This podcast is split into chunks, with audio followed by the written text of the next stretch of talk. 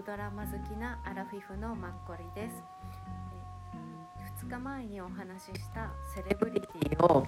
2日間で全部見終わったのでセレブリティに対する感想を今日は話したいと思います、えー、5つポイントが自分の中であります。3つにしたかったんですが5つになりました。1つ目無駄のない店舗作り。2つ目数字を自然と追ってしまう人間の差がです。3つ目時代の変化に伴う仕事と人間のバランス感。4つ目とステレオタイプな人間をの特徴を明確に暴いたドラマ。5つ目、えっと、服装ファッションとかブランドとかですね。はい。えまず1つ目から無駄のない店舗作りなんですけどあの最初私時間考えてなくて見てたんですけどで2日間で私12話全12話見れたのって多分1つが60分以上超えないまあ、の韓国で放送する韓国ドラマだと超える場合が多いと思うんですけどネットフリックスの仕様なのでもう最後の方であに時間が短いなってやっと気づいたのが遅かったんですけどその時も43分ぐらいとかだったので多分それが見やすかったんだろうなっていうのは思います。プラスあの SNS をタイトルにしてて人間のある意味こう憎悪とかいろんなところが絡み合うあの叫んだりとか相手に対してすごい怒り狂ってたりとかそういう人間の感情がねあらわに出るものだから多分それを長い時間見てるとほんと疲れて嫌になるじゃないですか。あその辺もうまくこう切り上げてる。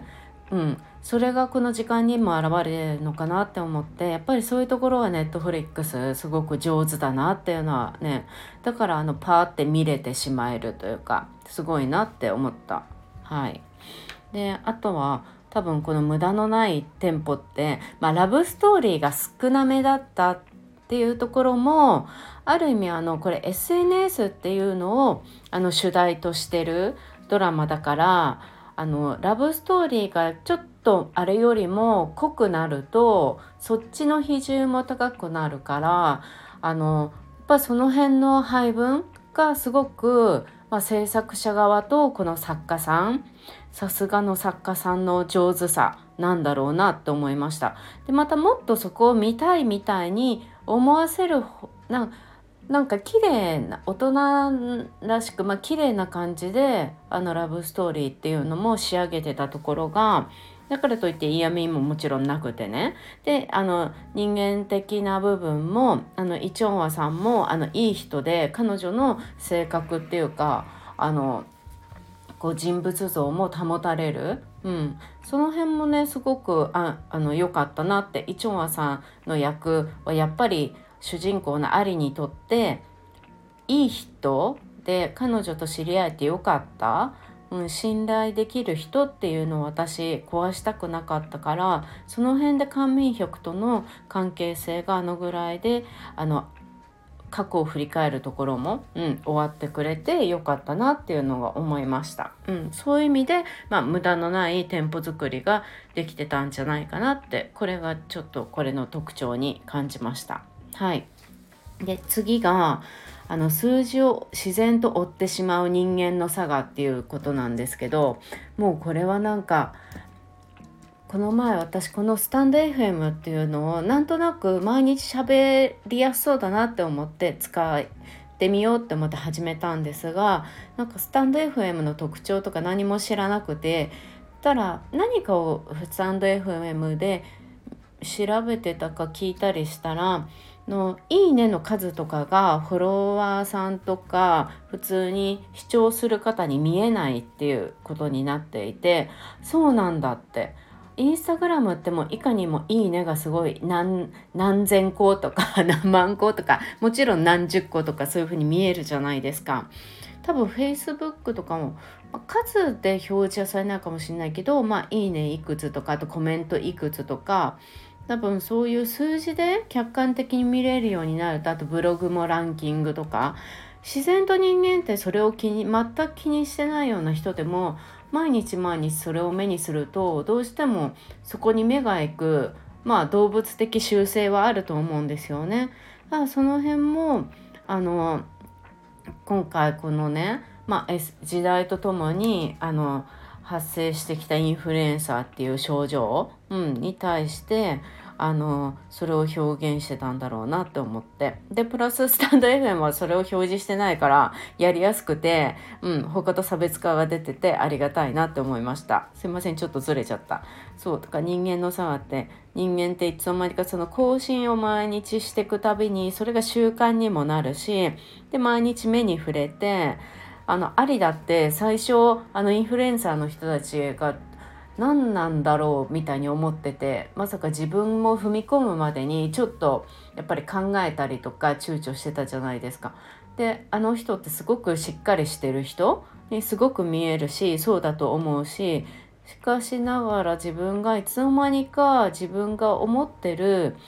ペースと周りからのが人気彼女を人気に世の中がいつの間にかしていたペースっていうのが自分の意識とは多分食い違ってて意識の方が後から近づくんですよねきっと現実を理解するというか。ね最初はもう私はそんなにあのメイクなんて直さなくていいとか私がそんなメインじゃないんだから今日の主役じゃないんだからって車の中であのいつも一緒に仕事手伝ってくれてた親友にも言っていたけれども実際あのパーティー会場とかであの洋服にシミがついたりしてあの汚れてしまった時に自然とあのサブリミョンテンダゴって言われてたんですよね。それで言った後に自分でハッて気づいてそれはもうあのまあ新しいの買えばいいから、まあ、これを捨てて買えばいいからって自然と口が出口から出てしまっていた自分昔自分もインフルエンサーがそう言ってるのを見てえってすごくギャップを感じたのにいつの間にか自分がそうなっちゃったっていうそういう人間のねまさがっていうのを、うん、あのよく分かったなって思いました。で次の特徴3つ目、まあ、時代の変化に伴う仕事と人間のバランスっていうところで今のあの2つ目の、まあ、人間の差がとつながってくるんですけど SNS っていうものがいつの間にか広告媒体になっていて私今回このドラマを見て結構自分の中にやっと腑に落ちた落ちました。現代の広告っていうもののあの媒体が前はテレビとか一応チラシとか、まあ、CM あと世の中歩いていて電車に乗れば電車の広告とかいろんなのあるんですけどそこの中になんかね SNS のインスタ広告とか何とかもなんか一緒にね多分同じジャンルとして私の頭の中で考えられてなかったんですよねきっと。それは多分毎日スマホで当たり前に見てるインスタグラムに自然と表示されるようになっているから。多分それが当たり前の日常になってるからわざわざうん多分広告であるって認識をしていた部分が無意識のうちにうん多分そうなんだよね。区別されてない。だからうまく逆に人間にこう刷り込められる今の時代の広告ってすごいなって思うんですけど。うん。あもうテレビドラマを見てて CM に映ってもう広告ですみたいなのとはちょっと違うというか自然と自分のね趣向に合った広告がねインスタとか流れてくるわけだし YouTube の方がもっとまああからさまに CM みたいなのだと思うんですけどだから AI のねあのその人のテイストを理解して流すっていうのは本当にすごいなと思うんですけどね。そうそういうまあ時代になったからだからその広告っていうのも自分の日常に入ってるじゃないですかすごく。毎日朝起きたらスマホ見る人は多いでしょうしだ自然と広告をその時から目に入れてるかもしれないし。そうすると多分今まであの外で朝から夜まで会社で働いていた日本人みたいなある意味仕事は外でやることの方が多かったのにあの SNS とかを逆に趣味だったのが仕事になる人でそれをメインにする方も多いと思うし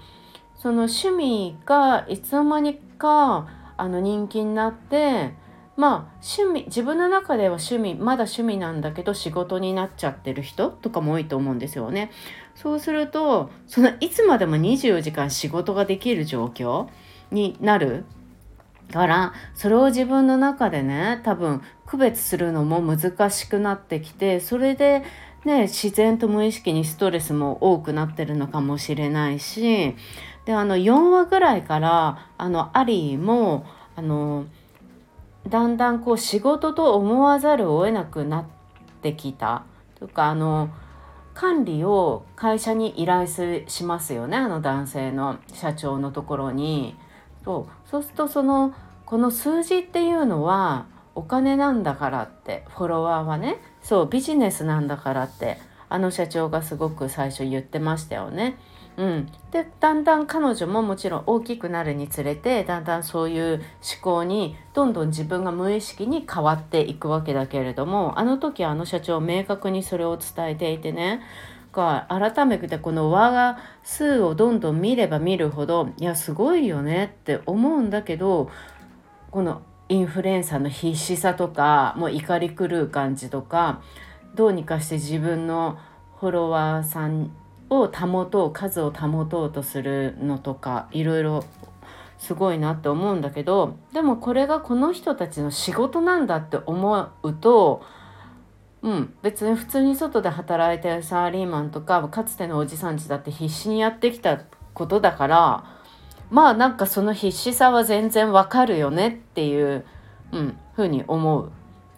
しかしそれがあの人間のあの内側までえぐる？結局その仕事と人間の差がというか性質とか慣習とかそういうところにまで自然と入り込む仕事の領域になってんですよね SMS って。だからその辺の区別、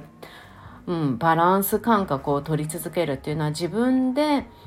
自分のことをよく理解してね、うん、その運営しなければ自分も崩壊しちゃうしその辺どっかで多分やって続ける人は、うん、うまくねあの自分の中でこうバランスを取るように決め事をいくつかね、うん、作ってやっていくんだろうなって思って。でも最近タイムリーだとあのドットコムヤマトさんのいるドットコムのところがちょっと YouTube をねちょ何日間か止めたりされたと思うんですけどで大和さんってすごく最近私最ほんとこの1週間ぐらい前に知ったんですけど去年ぐらいから、まあ、本も出されたりとかそれ一昨年なのかな？うんすごい人気なんですよね。でも私結構1日30分ぐらいは YouTube 見るんですけどね。あのビジネスエンタメ系みたいなのを主に見たりするのが好きなんですけどでもその中にヒカキンさんはもちろん好きなんだけど大和さんのドットコムっていうあのチャンネルはあのあなたの思考にぴったりみたいに YouTube から流れてこなかったからそう存在を知らなかったんだけど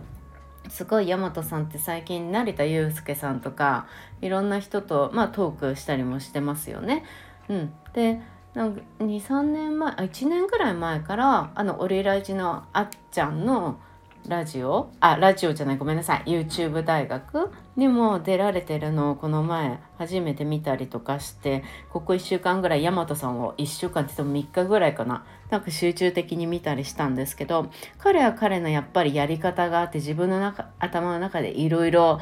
考えてうん、あの SNS の使い方？インスタは何に使う？Twitter 何でやる？とか YouTube は何だっていうのを明確に分けてるからだからあの続け仕事っていうは思って続けていけるんだろうなって思って。で女性はその分ね感情的になりやすいどうしてもあるじゃないですか。ムカつくってすごく思ったり。それがあの思いがこう立ちやすいからより一層自分を抑えたりとかするのがこう仕事になると大変だろうなっていうのを思いました。うん、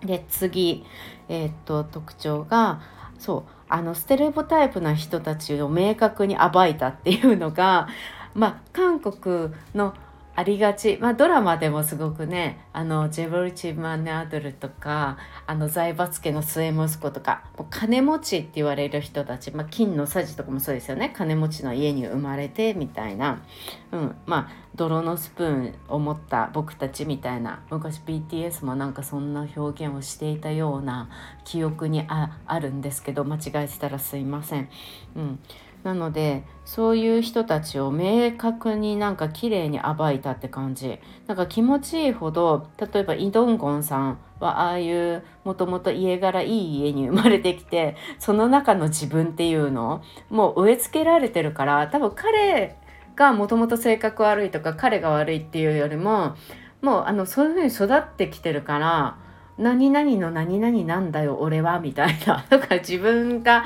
もう神みたいな感じですよね。うんまあそれがいい加減ある意味40歳ぐらいになったら周りを見ようよって、うん、思うのは当然だと思うんですけど彼は彼のままでずっと来てしまったという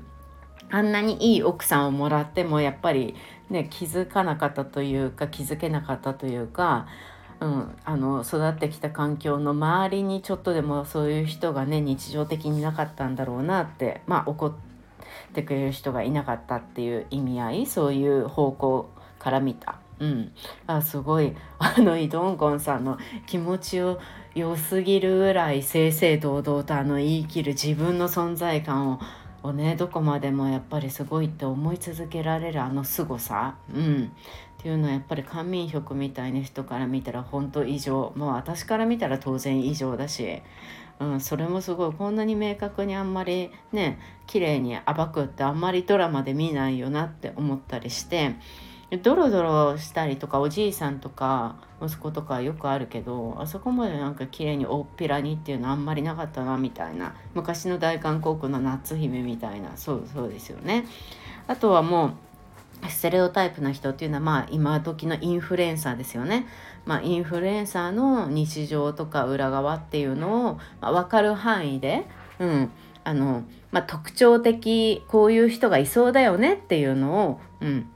あの表現してあしたドラマだったなっていうのを感じました。はい、で次最後なんですけど服装とかブランド。もうまずもうインフルエンスセレブリティっていうタイトルからしてそれはもうね明確ですよね。うん、セックス・エンド・シティみたいな、まあ、昔で言う。でも今のこのセレブリティっていう、うん、でも私なんかあんまり嫌気がしなかったというかギラギラブランドとかあんま興味ないんですけどでも今回ってこのやっぱり全てがね無駄のない店舗の良い作りっていうのに、うんま収められてると思うんですよ。あんまりそのブランドブランドみたいなものもあんま出過ぎずギラギラすぎなかったっていう気がして。だからといってねあのアリのことを別府だとかって途中から言い始めてまあ高校生の頃まで、まあ、立場的には逆転だったんですよね。そのあのアリの、まあ、高校生の時の友達うん、で、まあ、今では、まあのし上がってそういうふうに自分でインフルエンサーになった彼女とか常に一番最初からもシャネルのってわかるあの洋服を着てたりとかもう全てが彼女はそういう感じ。で多分本人も好きだしねあの洋服屋さんやってたりとかしますしてたもから、うん、でそこでなんかね第 6, 6話かなどっかで、まあ、あのフェンディのピアスかなんかをしてたんですけどみんなすぐに気づいた方は気づくと思うんですけど私はもうもうすぐに目がいってもフェンディってもう縦長にこうローマ字で書かれたもうそれの形のピアスがすごく大きいのが揺れててこんなピアスあるんだって思いながらでもフェンディにとってはすごくいい宣伝になるうん、しいやすごいよなって思って。でももう彼女のキャラはそれだから彼女がしてると全然特徴的で嫌味もなくてね、うん、もうすごい面白いなっていうのをすごい思って、うん、であの途中であのファッションショーもありましたよね。あれもバルマンのファッションショーで。でもバルマンだから良かったのかなって思いました。最近ここ23年バルマンってすごい急激にいろんな人に人気が広がってる気がするんですけどなんでこんなに人気なんだろうって、まあ、フランスの昔からあるねブランドでね。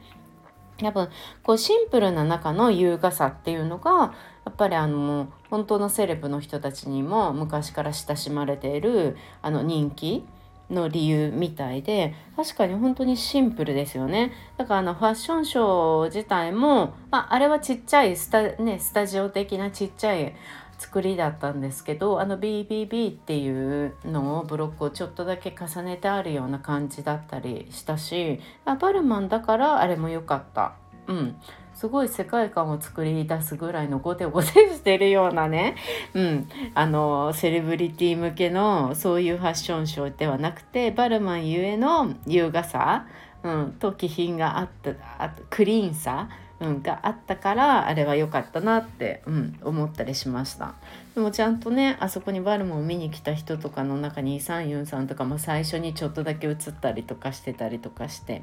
ね。うん、あのみんな特別出演今回してた人が多かったなってそれはまたちょっと喋り別に喋りたいなって思うんですけど、うん、以上あの5つの感想です。でこれが特徴的だなって思ったものです。ちょっとすいません。話しすぎて分かりにくくなってしまったら申し訳ないんですけどはい。それをすごく思いました。であのちょっと最初に話したかったんですけど最後になっちゃうんですけどあのこれのね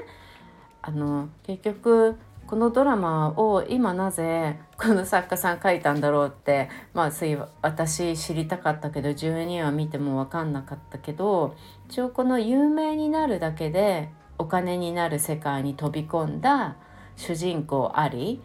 が向き合ったセレブたちの派手で熱烈なあの敏感さを描いたまあネットフリックスのオリジナルのシリーズなんですよね。うん、だからすごい結局彼女のポスターにも書かれてるけど私を殺したのはあの私のフォロワーだっていうこれがやっぱり強烈なあのねこのタイトルですよね。まあ、本当に現代を描いてる、うん、はもう本当にインフルエンサーっていうセレブリティっていうタイトルなんだけれどもそのセレブリティの意味合いも今の時代のセレブリティちょうど今のねまた来年とか再来年とか意味が変わっていくかもしれないしあ過去ともまた違うセレブリティのこのうんあのタイトルなんだろうな意味を持ったタイトルなんだろうなってはい思いました。インフルエンサーがねメインですよね。私だから友人とかでも何万人かフォロワーがいるインフルエンサーの友人とかいるんですけどこれを見せたらどう思うのかなっていう聞いてみたくもなりつつ、うん、あんまり友達として接してる分にはインフルエンサーだとかって考えたこともないので、ね、あの多分その本人にとっては仕事になっているからどういうふうに思ってるのかなって思ったりはいします。した。だからといって聞いてみよう。うんねあんまり仕事になんか友達とその仕事で付き合ってるわけじゃないからあんまりそれを聞いてみようかなっていうのは思わないんですけど。うん。はい。それも思ったりしました。で妙に落ち着いた。なんか話の語りになってしまったんですけどすっごいもういっぺんに12話よ見れるうん、あと40分本当にコンパクトな作りでやっぱもうこういうのっていうのは伝えたいことはただ一つっていうのを明確にしてるから。余計なねラブメインラブストーリーとか金持ちの家柄がどうのこうのとか、うん、一つをすごいグーって掘り進めずもうインフルエンサーっていうのにもう特化して今回特徴を、うん、描いたっていうのがいやすごい作りがうまいなって。あとセットの空間のスケールと、まあ、ストーリーと役者さんの演技その全体的なさ枠がすごくなんかマッチしてるっていうか、うん、なんか私すごいこの作品良かったなって思いました。なんか評価的にはまだあんまり出てないみたいだけどでもなんか海外とかだと 10, 10点中の7点みたいな感じみたいなんですけど私的にはあの単発でパッて見るにはすごくいい作品時代を表す作品に出来上がってるんじゃないかなって。とこの主役の方もすっごく有名っていうのではなくてしかしすごい綺麗な可愛い方。で演技がもちろん上手。っていうこの彼女を配役にしたっていうのもすごくね特徴的で良かったんだろうなって、はい、思いました。はい。またちょっとどっかで、あの、セレブリティについて話したいと思います。はい。長くなりました。今日は7月8日の土曜日です。皆さん良い、あの、週末お迎えください。